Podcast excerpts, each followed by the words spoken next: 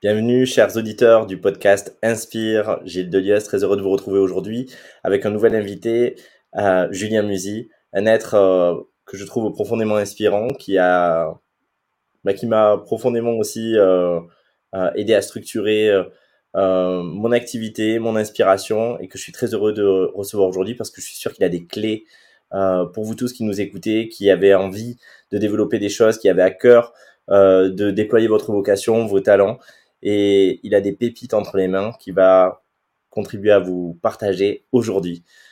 Bienvenue Julien. Merci Gilles. Bah, avec grand plaisir, c'est un bonheur de te recevoir. Merci à toi. Alors, euh, beaucoup de personnes te connaissent. Tu es devenu incontournable ces dernières années. Euh, on, te, on, te, voit, on te voit beaucoup. Euh, il y a énormément de contenu. Tu, tu fais beaucoup de choses. Peut-être quelques personnes qui, qui, je sais pas, ont vécu en autarcie, te connaissent pas encore. Euh, est-ce que tu, nous, tu pourrais, euh, en quelques mots, nous parler de toi et puis peut-être aussi de ton parcours? Yes. Um, disons que à la base, je n'étais pas parti pour faire du coaching. Moi, ma vie, c'est à la base le sport de haut niveau. J'ai été sportif de haut niveau de l'âge de, de 9-10 ans à 16 ans. Je suis parti en internat très tôt. J'ai pas été, pas été à l'école de, de, la sixième à la, à la première. Donc toute ma vie était autour du tennis. Et ce qui s'est passé, c'est qu'à mes 16 ans, je me suis blessé. Et euh, ça a été comme ouais, une crise identitaire de qui je suis maintenant si je suis plus un tennisman. Plus rien n'avait de sens. Euh, je, ne comprenais pas le, le, sens de juste aller à l'école. Et je suis tombé dans une forme de, de dépression, j'ai commencé à être obsédé par mon corps. Euh, j'ai perdu 20 kilos en l'espace de, de 6 mois. Donc, c'est vraiment une période difficile pendant, pendant l'espace de 6-7 ans dans lequel j'ai essayé de trouver des clés. Euh, j'ai essayé de trouver des clés pour moi-même, pour essayer d'aller mieux, pour essayer d'être plus heureux, pour, pour, essayer de sortir de mes addictions. Vraiment, enfin, j'essayais juste de sortir de la souffrance, quoi. Et puis, ce qui s'est passé, c'est que à l'âge de 23 ans, j'ai lu un livre qui a profondément changé ma vie, qui s'appelle Devenez ce que vous êtes de Nicolas Proupin. Et dans ce livre-là, il disait que toute structure qui pas sa raison d'être s'autodétruit. Et c'est à ce moment-là que j'ai compris la raison d'être de toutes mes addictions, euh, qui était de me remettre dans mon chemin à moi et pas celui que la société avait tracé pour moi. Euh, parce que j'étais bon en maths, j'avais des facilités en maths, donc la société et ta famille veut que tu sois ingénieur ou, que tu travailles dans la finance, que j'avais gentiment euh, suivi euh, comme un mouton. Euh, sauf que j'étais un mouton malheureux en fait. donc à ce moment-là, je me suis demandé qu'est-ce que je veux vraiment faire de ma vie, et j'ai compris à ce moment-là aussi que on pouvait tout apprendre, on pouvait tout changer, et qu'on pouvait devenir absolument ce qu'on pouvait devenir, ce qu'on voulait devenir. Et donc, j'ai découvert à ce moment-là le business en ligne, j'ai découvert le coaching. Et puis, j'ai créé ma première entreprise, puis ma seconde. Et j'ai eu la chance d'avoir du succès sur ces différentes entreprises. Et on va dire que sept ans plus tard, j'ai créé différents business. Et aujourd'hui, mon métier, j'ai créé différents business. Euh, je me suis formé à des tas d'approches pour aider les gens à aller mieux, à la base pour résoudre mes propres problèmes, puis aider les autres à faire de même. Et euh, Aujourd'hui, ma vie, professionnelle, en tout cas, se décompose en deux parties. Euh, une partie qui va être plus euh, du live coaching et créer des produits autour de problématiques plus life, couple, santé, euh, dépression, addiction, santé mentale, toutes ces choses-là. Et une partie encore consulting business où on a des programmes d'accompagnement business et moi, j'ai des, je fais aussi du one-on-one sur du coaching business et j'accompagne aussi, euh, je mentor aussi des sociétés euh, plus avancées. Voilà. Ouais, c'est très riche, c'est très large et à la fois ce que, ce que j'entends dans ce que tu nous partages, c'est euh, bah, déjà quelque chose qui est finalement pas si commun, c'est ton propre cheminement intérieur qui t'a amené à rencontrer, déconstruire aussi. Avant de construire, on pense souvent à avancer, à construire, à croître, mais finalement, il y a, y a, cette idée de déconstruction des, des, des, conditionnements, des facettes, etc., de tout ce qui n'est pas nous. Euh, je me souviens, moi, d'une phrase que tu avais euh, notée qui m'avait euh, inspiré. Tu disais, bah, finalement, en, en substance, hein, euh, j'espère pas trahir ton message, c'était que finalement, tout, tout, ce dont on essaie de se départir, contre lequel on lutte ou qu'on fuit, et finalement, ce qu'on est appelé à, euh, ou, plutôt ce qui nous permet de devenir ce qu'on est finalement et de revenir à soi et que mmh. qu'on doit prendre plutôt comme un, comme un, un enseignant plutôt que comme quelque chose, comme un ennemi. Et, ça, ça me paraît très juste par rapport à ce que tu nous partages. Et donc, tu, tu, nous parlais de, de, ce, de ce passé, de, de, de sportif professionnel, euh, mais ensuite de cet aspect des addictions, je me, je me déploie, euh, je cherche. Finalement, c'est vrai que tu as l'air d'être un chercheur. En tout cas, moi, c'est comme ça que je, je, je, je, parlerai aussi de toi, ou en tout cas que je te ressens, c'est cette capacité à, à investiguer et à, et à, et investir plein de voies différentes et à la fois avec une forme d'expertise, d'excellence, comme si tu allais euh, euh, de manière presque chirurgicale euh, cibler des choses très précises pour ensuite les retransmettre. Est-ce que c'est quelque chose qui te, qui, te parle par rapport à ça? Ouais, carrément. Après, je pense que toutes ces quêtes et ouais, toutes ces quêtes que j'ai euh, partent de problèmes personnels, tu vois, de problèmes personnels tout simplement et, et de, de problèmes que, que j'avais envie de résoudre pour moi. Et ce que j'ai pu euh, aussi observer dans, dans ma quête, c'est que malheureusement, selon moi, la majorité des solutions qui sont mainstream, entre guillemets, sont pas satisfaisantes et, résolvent des problèmes qu'en surface. Et je pense que c'est pour ça que on, peut avoir l'impression de, que je suis un chercheur, mais c'est juste parce que je veux vraiment une solution à mon problème. Euh, je veux vraiment une solution à mon problème. Je veux une solution qui soit durable et qui ne soit pas un déplacement de mon problème ailleurs. Et ça, ça demande, je pense, une compréhension assez fine de la psychologie.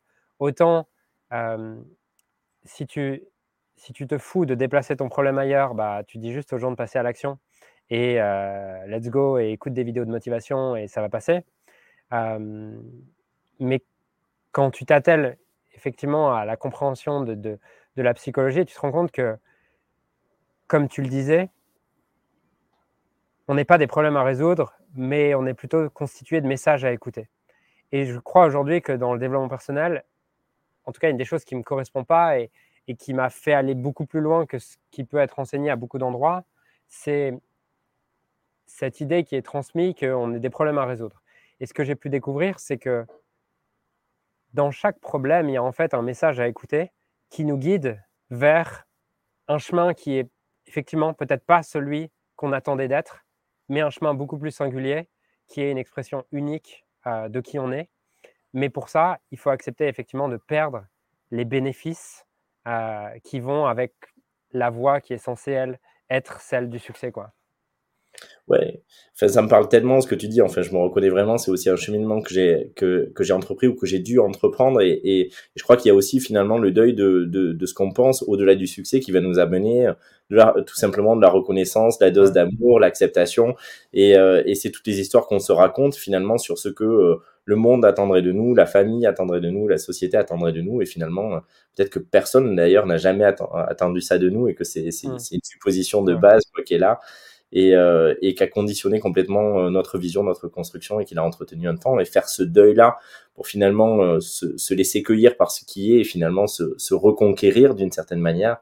Euh, c'est effectivement un chemin que je trouve à la fois humble, courageux et, à la fois certainement impérieux. Je te rejoins sur cet aspect de la spiritualité ou du développement personnel qui pourrait être l'effet pansement, le déplacement, euh, les compulsions qui continuent à être là et qui se transfèrent d'un côté ou d'un autre parce qu'on va pas au fond du fond et qu'on refuse de remettre en cause euh, la racine même. Et, euh, et donc là, il y a, y a, ces bascules effectivement qui peuvent opérer parce qu'on on ne peut pas se contourner.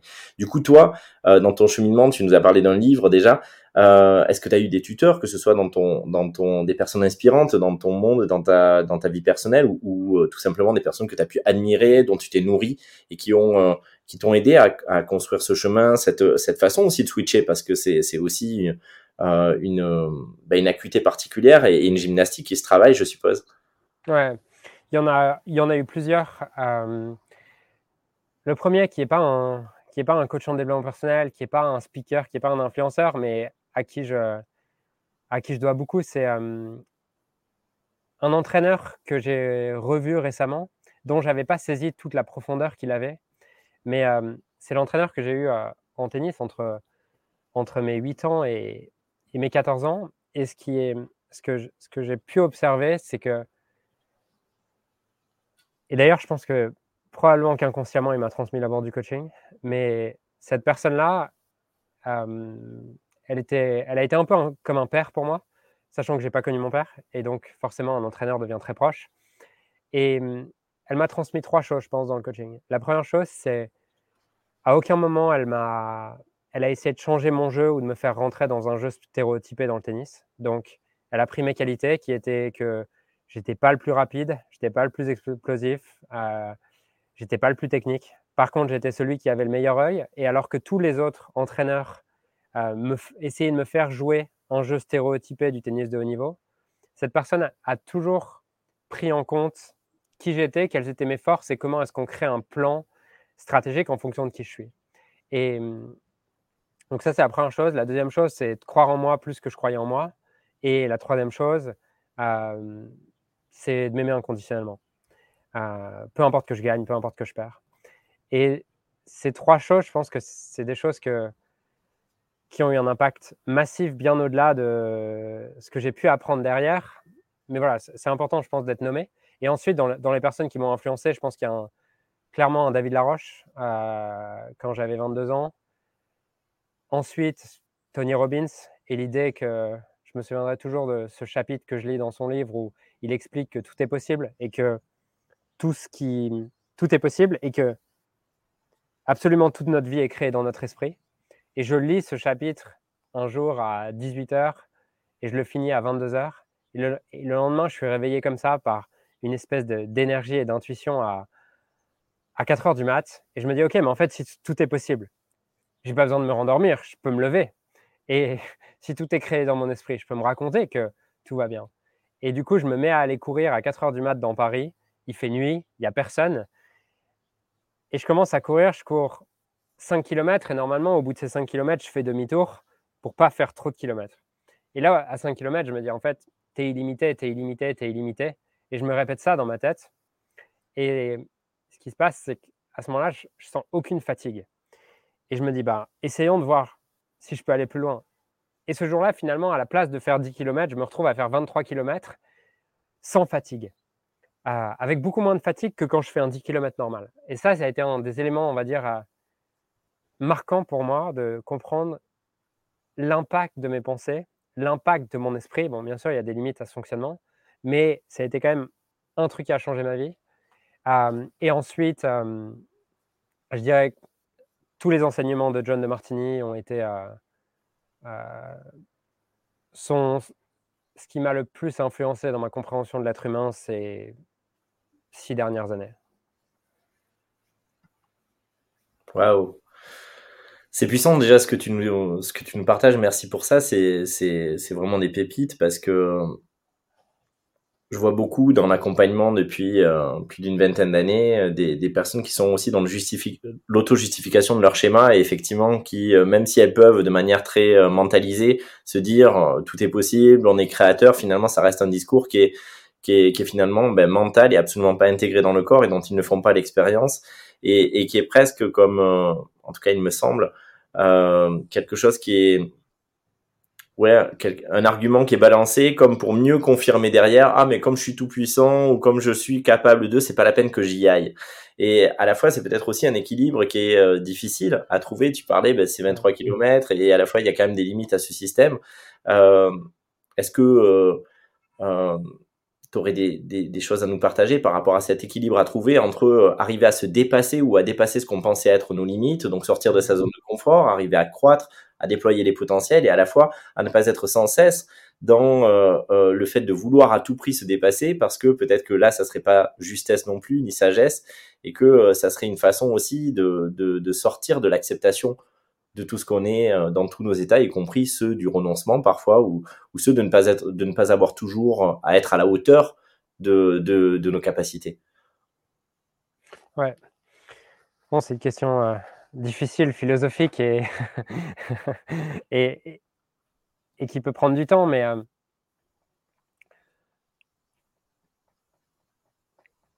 je crois fondamentalement que tout est paradoxal et que la maîtrise se trouve toujours dans la voie du milieu.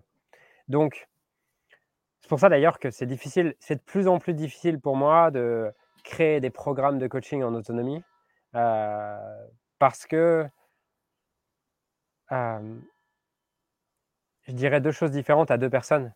Et si tu prends les conseils que je donne à une personne, et si l'autre personne qui est dans l'autre cas écoute ça, c'est le pire conseil qu'elle peut entendre. et souvent, en plus, on a tendance à être attiré par les conseils dont on n'a plus besoin, parce que c'est ce qu'on connaît. Je te donne un exemple.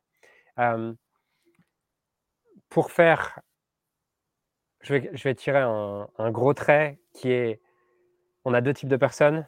Bien sûr, c'est grossier, mais c'est juste pour donner une image. On a deux types de personnes. Le premier type de personne qui va être très euh, performance, je veux me dépasser, je veux obtenir des résultats dans la matière, je suis des routines, je me, je dépasse, je donne tout et voilà, dans une énergie très masculine, très testostéronée, on y va quoi.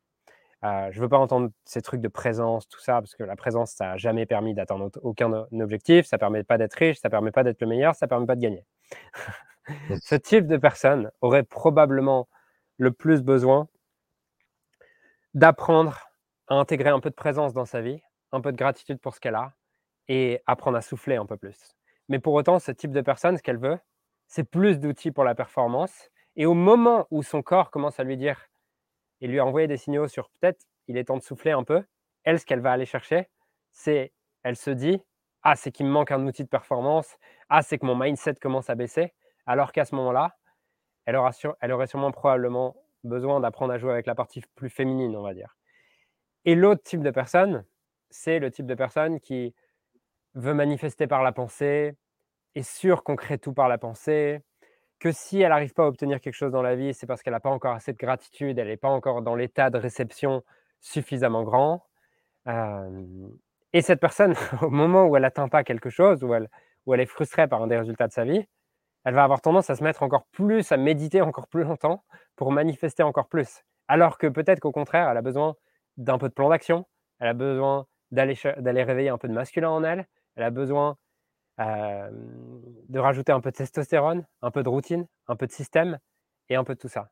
Et donc, c'est un paradoxe et je pense qu'il n'y a pas de réponse. il n'y a pas de réponse, il n'y a pas de recette.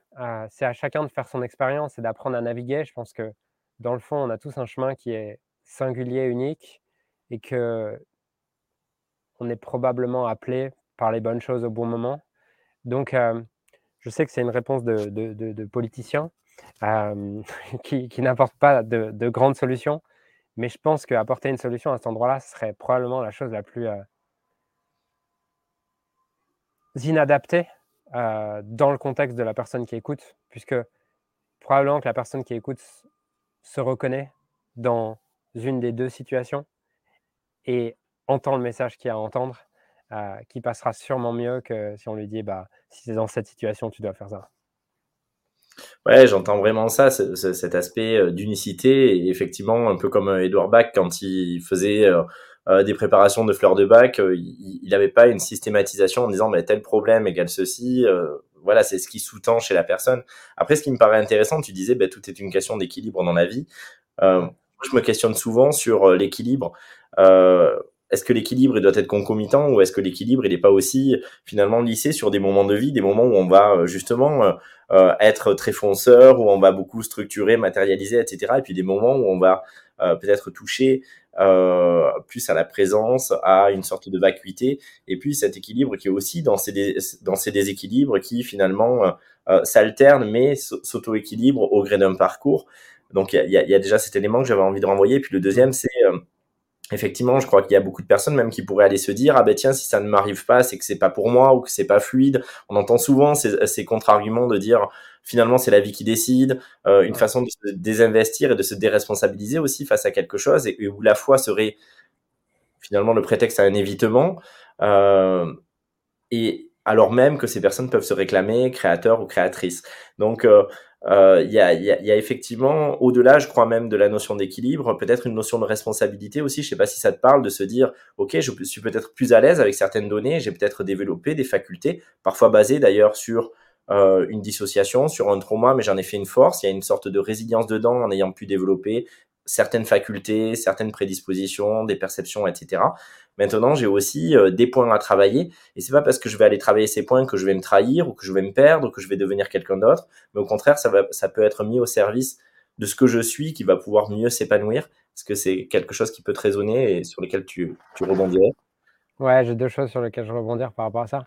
Euh, la première, c'est bon, c'est difficile d'aller au de, donner les nuances, tu vois, dans, ma pensée. Et de toute façon, ça peut être interprété un peu euh, de toutes les manières. Mais effectivement, je ne crois pas, quand je parle d'un équilibre, je parle plutôt d'un équilibre dans la manière dont on voit le monde plutôt que d'un équilibre dans la manière dont on organise sa vie. Puisque je ne crois pas fondamentalement à un équilibre de vie euh, dans ce qui, ce qui peut nous être transmis. Pour moi, cette notion d'équilibre de vie que tu devrais travailler 7 heures par jour, puis passer 3 heures par, jour avec ta famille, puis 2 heures à faire du sport, puis le week-end, tu devrais te reposer. pour moi, c'est juste la projection d'un système de valeurs dicté par un certain idéal, mais un certain idéal pour un type de personne uniquement. Euh, j'ai pas du tout cet équilibre de vie et j'aspire pas du tout à cet équilibre de vie. Et je me fais chier à mourir dans cet équilibre de vie. Euh, je, te, donne un, exemple qui nous est arrivé hier avec ma chérie. C'est que bon, ma chérie est aussi obsédée que moi euh, sur, euh, sur ces questions-là. Et heureusement, c'est pour ça qu'on s'entend bien. c'est d'ailleurs pour ça que ça va bien avec elle, parce que c'est la première que j'ai trouvée qui est aussi, aussi obsessive que moi. mais là, on avait pris un jour et demi de, de vacances, on était dans un endroit paradisiaque. voilà, enfin, paradisiaque. On a fait du sport pendant deux jours, pendant un jour et demi, et passé du temps à, à manger dans de bons restos et faire des balades. Et on a adoré ce truc un jour et demi. Et ce truc-là, on le fait à peu près une fois tous les trois mois, tu vois. Et en fait, hier soir, on, donc on est rentré hier à 14h, hier dimanche à 14h de notre week-end, et on n'avait qu'une hâte tous les deux, c'était d'ouvrir notre ordi et d'aller travailler. Quoi. Et à, à 17h, on s'est regardé en, se disant Putain, qu'est-ce que ça fait du bien de bosser? Et ce truc de, en fait, un jour et demi, plus d'un jour et demi de vacances sur trois mois, c'est une angoisse pour nous. Euh, et donc, euh, c'est juste pour illustrer ce truc, effectivement, de, que je ne crois pas à l'équilibre de vie. Par contre, je crois à une vie qu'on a consciemment choisie dans lequel on fait ce qu'on aime. Et pour moi, faire ce que j'aime, c'est travailler sur mes projets, c'est avancer sur mes projets, c'est faire du sport et c'est passer du temps en famille. Mais quand je dis passer du temps en famille, j'ai un, j'ai une jauge qui est, qui vite remplie, on va dire. et, par contre, les autres se, se remplissent beaucoup moins vite. Et la meilleure métaphore que j'ai pour expliquer ça, c'est la métaphore de l'éponge. Juste avant d'expliquer la métaphore de l'éponge, il faut que j'introduise un, concept qui est un concept de John de Martini, qui est l'idée du système de valeurs, mais pas un système de valeurs dicté par des valeurs morales du type honnêteté, authenticité, toutes ces choses-là, mais plutôt un système de valeurs de qu'est-ce qui a vraiment de la valeur dans ma vie, qu'est-ce que j'aime vraiment faire, quelles sont les activités qui ont vraiment de la valeur dans ma vie. Et John de Martini explique qu'on a tous un système de valeurs qui va de ce qui est le plus important pour nous à ce qui est le moins important pour nous. Au plus on, est, au plus ce qu'on vit actuellement est dans nos valeurs les plus hautes, au plus toutes nos fonctions sont améliorées. Euh, psychologiques, physiologiques, mentales, on active le cortex préfrontal et on a, on a accès à tous nos super pouvoirs. Au plus on, on, a une vie qui est organisée autour de valeurs basses, au plus est-ce qu'on fonctionne comme un animal qui veut la gratification immédiate, euh, qui se sent vide et qui veut juste du plaisir. Et la métaphore de l'éponge, c'est l'idée que on peut imaginer notre système de valeurs comme différentes, différentes euh, strates sur lesquelles à chaque strate, il y a une éponge. Donc si on imagine un entonnoir avec euh, une première éponge en haut qui correspond à notre première valeur, puis une deuxième éponge juste en dessous qui correspond à notre deuxième valeur, et une infinité d'éponges comme ça. Si on verse de l'eau dans cet entonnoir qui représente les ressources qu'on a dans notre vie, donc temps, énergie, argent, pensée et fort, en fait, si on verse des ressources dans cet entonnoir, la majorité du liquide, si on a un entonnoir avec différentes éponges, va être absorbé par la première valeur, par la première éponge. Et ensuite, il en restera peut-être qu'un petit peu pour la deuxième éponge, puis qu'un petit peu pour la troisième éponge, puis encore, encore moins pour la quatrième, puis pour la cinquième éponge. Et l'idée derrière tout ça, c'est non pas d'avoir une vie qui est équilibrée, mais avoir une vie dans laquelle on organise notre vie autour de ce qui est le plus important pour nous et de nos valeurs les plus hautes. Et chaque, chaque personne va avoir un système de valeurs qui est unique, singulier, et qui est fonction de ce qu'il a perçu comme le plus manquant dans sa vie et de ce qu'il perçoit aujourd'hui comme le plus manquant et comme le plus important dans sa vie. Et pour revenir à cette idée, toujours en restant en lien avec ça, pour revenir à, cette idée justement de oui, mais de toute façon, c'est la vie qui décide ou pas, que tu abordé un peu plus tôt. Euh, moi, je crois que sur cette notion de est-ce que c'est la vie qui décide ou est-ce que j'ai un libre arbitre, c'est la réponse que je vais donner me plaît pas beaucoup à mon ego, mais c'est celle à laquelle je, je crois le plus. C'est l'idée que quoi que tu fasses, tu n'as pas de libre arbitre. Par contre, on va dire que tu as le choix sur le type de non-libre arbitre auquel tu accèdes. Je m'explique si tu vis une vie dans tes valeurs basses, parce que tu te compares aux autres et tu essaies de vivre une vie qui correspond à, à l'injection des valeurs des autres dans ta vie, tu vas expérimenter différents symptômes qui vont t'amener petit à petit à revenir dans ton axe et à vivre une vie en fonction de tes valeurs les plus hautes à toi, les plus intrinsèques à toi. Donc, tu n'as pas de libre arbitre puisque tu vas expérimenter symptômes psychologiques, manque de motivation, manque d'énergie, fatigue, éventuellement maladie, jusqu'à ce que tu reviennes sur ton axe à toi. Et si tu si es sur ton axe à toi, tu n'as pas non plus de libre arbitre, puisque, entre guillemets, tu vas juste répondre au destin divin qui est déjà écrit. Donc, je pense effectivement que on a moins de libre arbitre que ce qu'on aimerait écrire, que ce qu'on aimerait croire, mais on a le choix du type de non libre arbitre qu'on a. Est-ce que du coup, je n'ai pas de libre arbitre parce que je vis une vie complètement alignée avec moi et je m'abandonne entre guillemets à la magie et ce que veut mon âme Ou est-ce que je n'ai pas de libre arbitre parce que j'expérimente frustration, euh, douleur, symptômes pour me forcer à revenir sur mon dessin divin? Ouais, ça me parle tellement. Je, je dis souvent que l'ultime libre arbitre, c'est finalement de, euh, bah de dire oui à ce qui est finalement et de cesser de vouloir lutter contre ou, le combattre et finalement s'abandonner à ce qui nous traverse finalement. Mais effectivement, ça revient à une forme de, de non libre arbitre, mais accepté, voulu, euh, choisi, et, et qui peut-être rend la chose moins souffrante, moins, douloureuse, parce qu'on a l'impression d'y contribuer tout simplement. Et euh, cette notion-là, elle, elle, me paraît importante, et du coup, ça, ça, ça, nous fait traverser aussi la question de la puissance et la question de euh, l'impuissance, mais en même temps, je crois, je sais pas ce que tu en penses, mais que moi, je, je minorerais un peu dans mon, dans mon référentiel et dans ma façon de voir, même si je suis d'accord avec toi sur les grandes lignes, je dirais que finalement, quoi qu'on fasse, c'est pas tant les actes et les choix qu'on va faire, les directions qu'on va prendre, mais c'est à partir de quel espace de soi.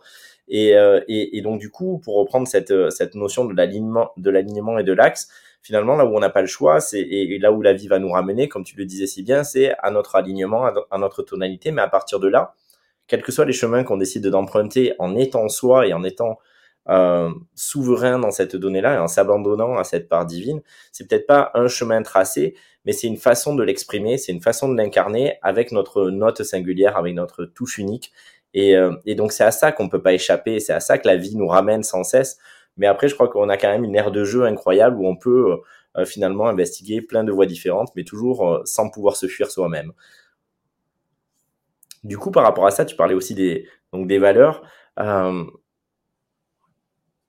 moi, ça m'interroge sur la notion de sens.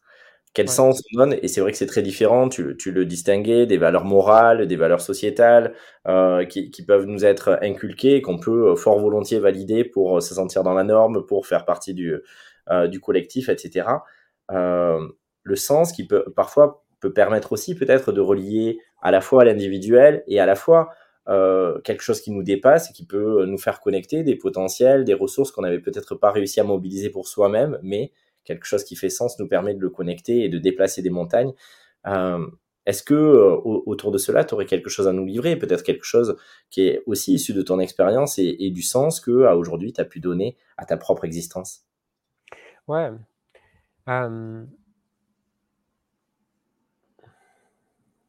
Ou que tu as voulu y donner d'ailleurs, parce que parfois il y a le sens qu'on donne et puis le sens qu'on veut y donner. Ouais. Hmm. Bon, la question est large. Euh, la, question est large. je pourrais partir dans tous les sens, c'est pour ça que je, je prends le temps d'organiser ce que j'ai à dire.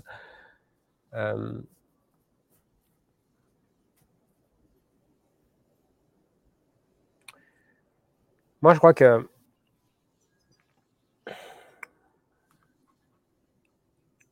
il y a deux types de sens.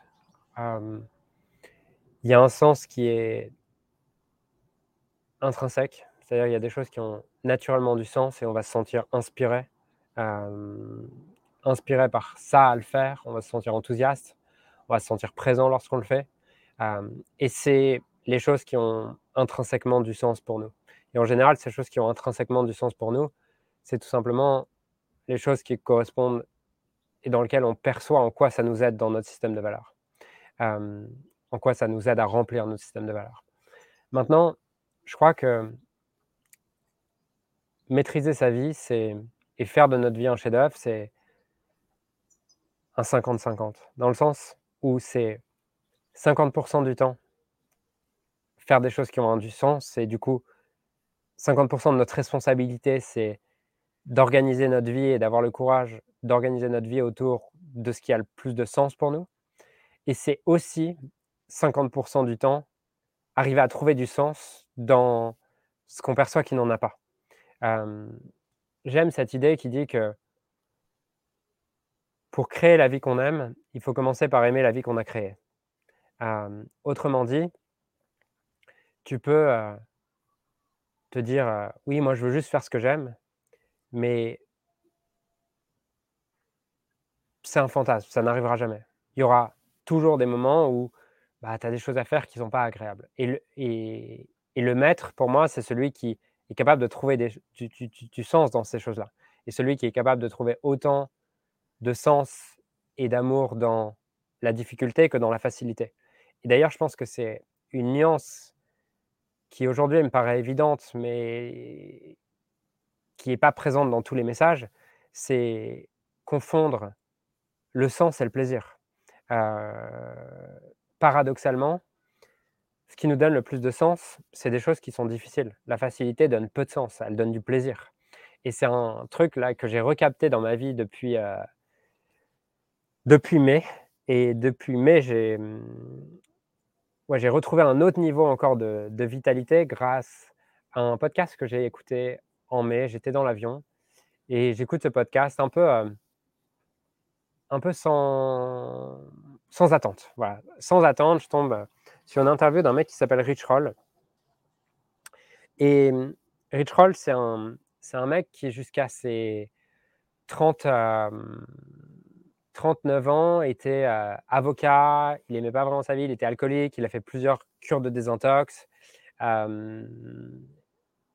voilà, beaucoup, de, beaucoup de difficultés avec l'alcool, en mauvaise santé, euh, une vie professionnelle qui ne l'inspire pas, euh, voilà, toutes ces choses-là. Et puis, euh, à 39 ans, un jour, il, il décide, il se sent appelé à, faire une cure de jus. Et il fait une cure de jus pendant, pendant 7 jours. Et puis, en fait, au bout de 4 jours, il se rend compte, waouh, j'ai plus d'énergie, je me sens mieux. j'ai plus d'énergie, je me sens mieux, ça va mieux. Et qui se passe, c'est qu'il se dit bon, bah, tiens, si j'essayais d'aller courir, il était en surpoids, euh, il n'avait pas fait de sport depuis, depuis 20 ans, et il va courir, il se dit waouh, en fait, j'ai retrouvé une autre énergie, tout ça, et le lendemain, il va courir un peu plus. Et en fait, à la fin de sa cure de jus, il se rend compte euh, waouh, en fait, je peux courir davantage. Et il s'inscrit à une première course, et en fait, trois ans plus tard, il a arrêté sa carrière d'avocat et il est devenu champion du monde d'ultra run. Donc, il fait des 100 km et il est champion du monde. et quand j'ai écouté cette histoire, je me suis dit, waouh, ça m'inspire tellement. Et je me suis dit, en fait, je veux à 50 ans être en meilleure santé que je ne le suis à 30 ans. Et derrière, il développe l'idée que le plus gros problème de notre société actuelle, c'est cette recherche de confort et cette addiction au confort. Et au moment où j'écoute ça, je me dis, waouh, en fait, c'est vrai que ma quête de, de ces sept dernières années, ça a été d'acquérir du confort en gagnant de l'argent, en devenant riche, euh, en prenant une femme de ménage, bref, vraiment acquérir de plus en plus de confort. Et est-ce que acquérir du confort m'a rendu heureux? Bah, franchement, pas vraiment. Ça m'a enlevé des contraintes, mais je crois pas que ça m'ait vraiment rendu heureux.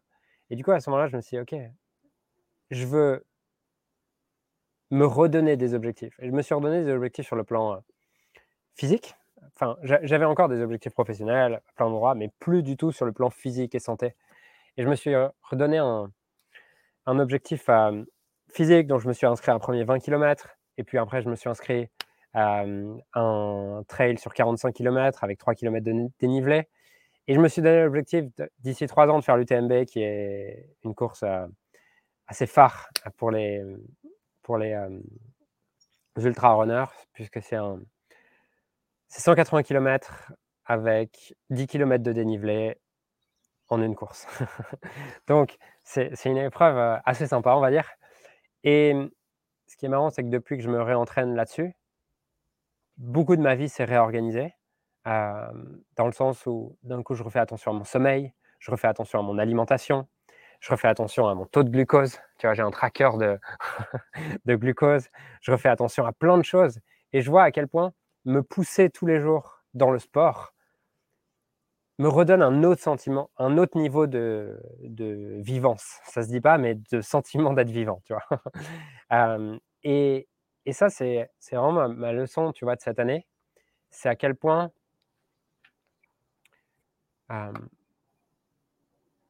la, l'intégration d'une recherche d'inconfort dans ta vie en lien avec quelque chose qui a du sens pour toi change ta vie, tu vois. Et ce qui change ta vie et, te permet d'accéder à d'autres niveaux de, de vivance. Euh, c'est un mot qu'on va, qu'on, va officialiser. Et, et, tu vois, et je sens que c'est un truc qui, qui me dépasse, ce truc-là.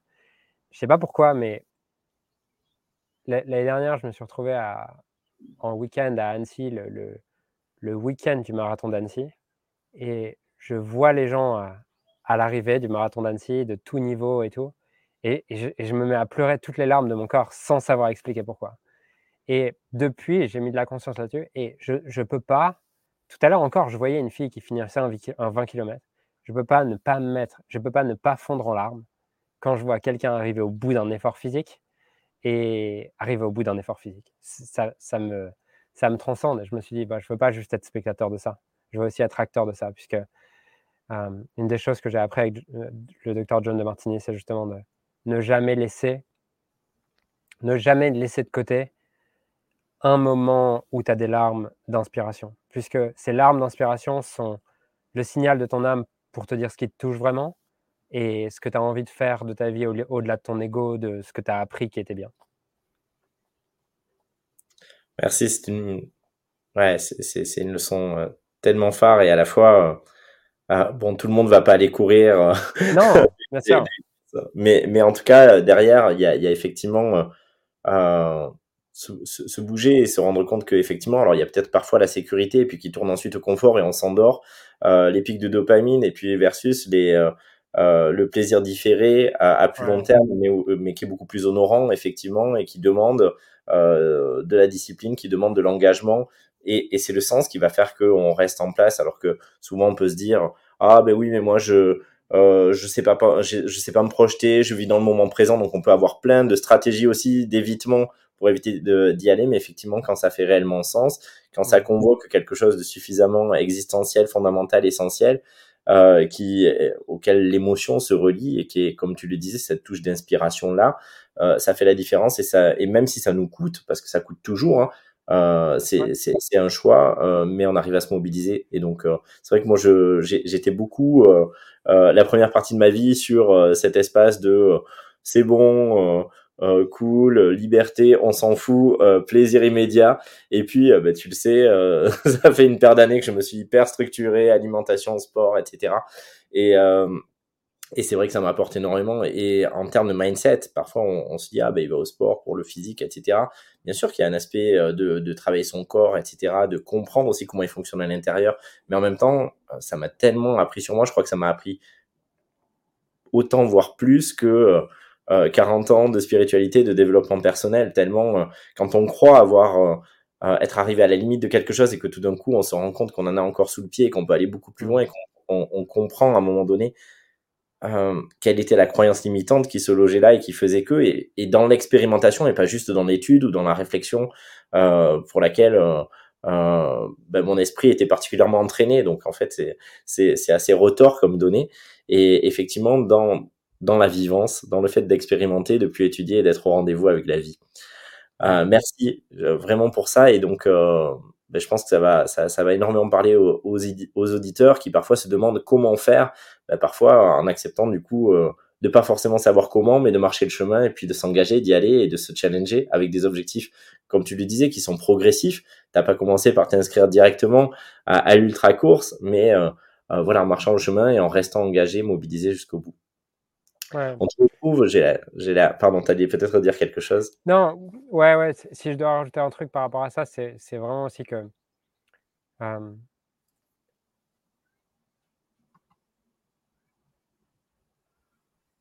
c'est aussi à chacun de trouver ce qui l'inspire. Par exemple, toi, aller à la salle, à la muscu, euh, ce type d'inconfort te parle. Moi, la muscu, c'est, une souffrance. Hein. Pas, pas, que je suis nul, hein, mais mais je me fais chier à mourir, tu vois. je me fais vraiment chier à mourir. Je, suis, il faut vraiment que j'ai un bon podcast pour faire une séance à fond et tout. Alors que dans la course, je vais trouver quelque chose de. Ouais, il y, a quelque chose qui me touche dans, le dépassement dans la course, alors que je peux respecter quelqu'un qui prend soin de son corps, qui va à la muscu, qui va à la salle et tout, mais j'ai jamais eu des larmes de gratitude pour ou des larmes d'inspiration pour, pour quelqu'un qui va à la salle. J'ai du respect parce que je connais l'effort, mais j'ai jamais été touché. Alors que dans, dans la course, j'ai ces larmes d'inspiration. Et je pense que pour moi, ça a été vraiment un des outils, euh, et ça l'est encore, euh, c'est vraiment un des outils les plus forts que j'ai dans ma vie pour me diriger.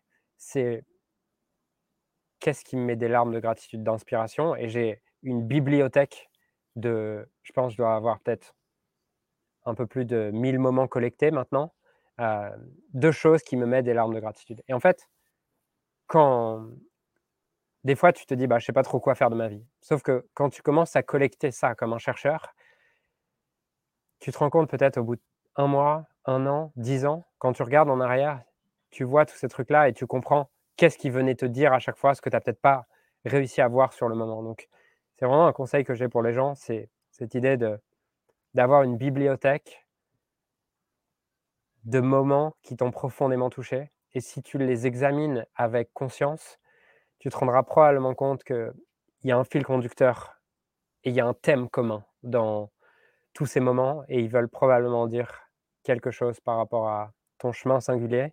Et souvent, on voit passer ces moments et on se dit Ah, ok, c'est intéressant. Puis en fait, on se rend compte que un an plus tard, on les a oubliés. Mais si on les a collectés, derrière, tu regardes ça et tu dis Ah, ok, en fait, tout le monde, tout, tout ça fait sens. Et au moment où, où tu perds peut-être un peu l'inspiration, il suffit de te reconnecter à cette bibliothèque, de relire cette bibliothèque pour te rappeler tout ce qui avait du sens là-dedans. Ouais, tellement. Et du coup, moi, ce que ça m'inspire, je, enfin voilà, je, je, souscris euh, complètement à, à, tout ce que tu viens d'évoquer. Ça me parle beaucoup. C'est, enfin, je me sens totalement en résonance. Et, et, et du coup, je crois que c'est peut-être euh, la, la, conclusion de tout ça, c'est aussi finalement d'accepter de se laisser toucher, parce que quand on se laisse toucher, mmh. euh, les, les, choses nous guident avec évidence. Alors parfois, il faut mmh. effectivement y poser la conscience et, voir euh, tout, tout, ce qui s'y joue, qu'est-ce que ça veut dire derrière, etc. Mais, mais finalement, peut-être qu'on s'est tellement blindé dans ces constructions dont on parlait au mmh. début, pour boucler la boucle, euh, on a tellement essayé de, de, de, se départir de la souffrance qu'on s'est départi aussi euh, parfois de notre capacité à connecter la grâce, à, à connecter la gratitude, à connecter l'espace d'amour, d'équanimité, de complétude. Et, et c'est finalement peut-être tout simplement euh, se relâcher, se réouvrir et accepter le risque de souffrir pour mmh. pouvoir aussi connecter ben, l'élan de vie tout simplement et, et, et, qui sait nous mener, qui sait nous traverser, qui sait nous amener au rendez-vous avec nous-mêmes et, et, avec la vie elle-même. Ça te parle? On a la chance de, de, de t'accueillir euh, dans le cadre de la journée Métamorphose le 25 novembre à Toulouse. Euh, vous tous qui êtes en train d'écouter ce podcast ou de le regarder sur YouTube, si vous avez l'appel, vous pourrez euh, donc euh, rencontrer Julien et puis qui, vous réserve des surprises et, et, qui, en fonction de ce qui est là, peut-être même dans l'interaction, continuera avec cette sagacité, avec euh, avec cette excellence, parce que je trouve que c'est toujours du haut vol, c'est de la haute couture. Moi, je vais je vais confier quelque chose avant que avant qu'on se quitte.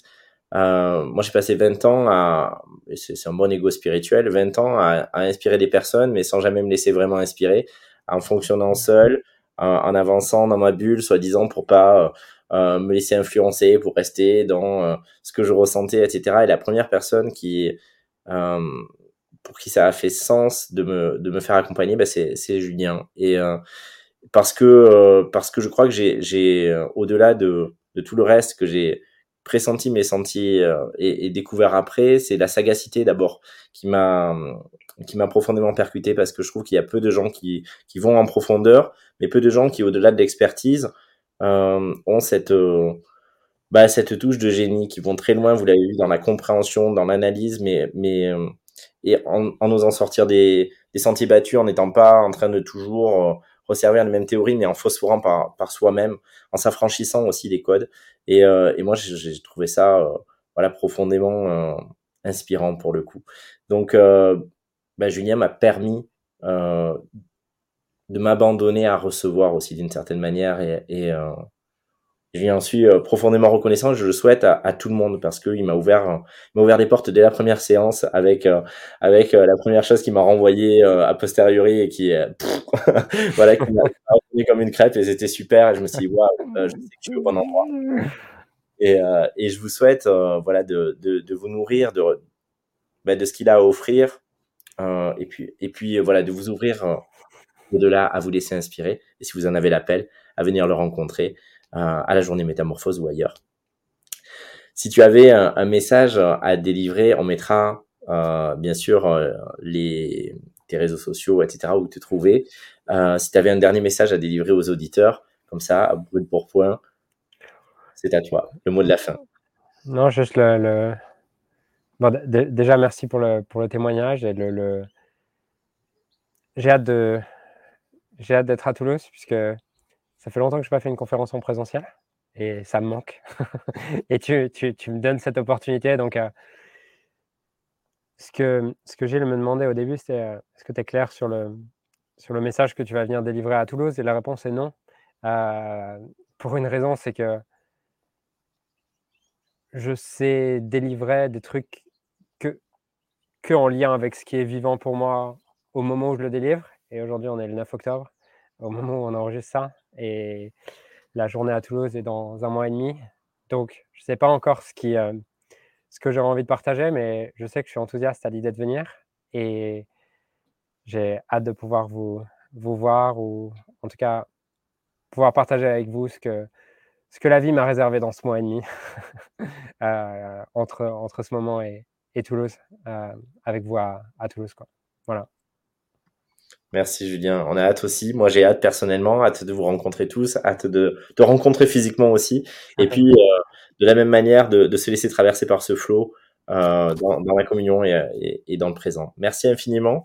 Euh, et puis, euh, merci à toutes, merci à tous de votre écoute. Et on se retrouve bientôt pour un nouvel épisode. Ciao, ciao.